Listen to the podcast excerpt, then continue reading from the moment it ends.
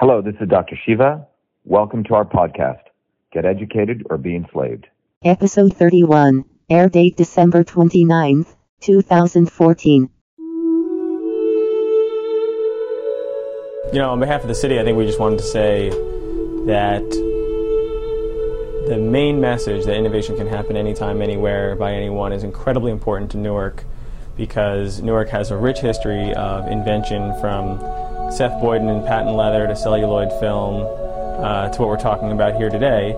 And it's critical for young students growing up in Newark to know that we as a community are going to be here for you. We're going to give you those opportunities to develop your ideas into, into the businesses that you want them to be.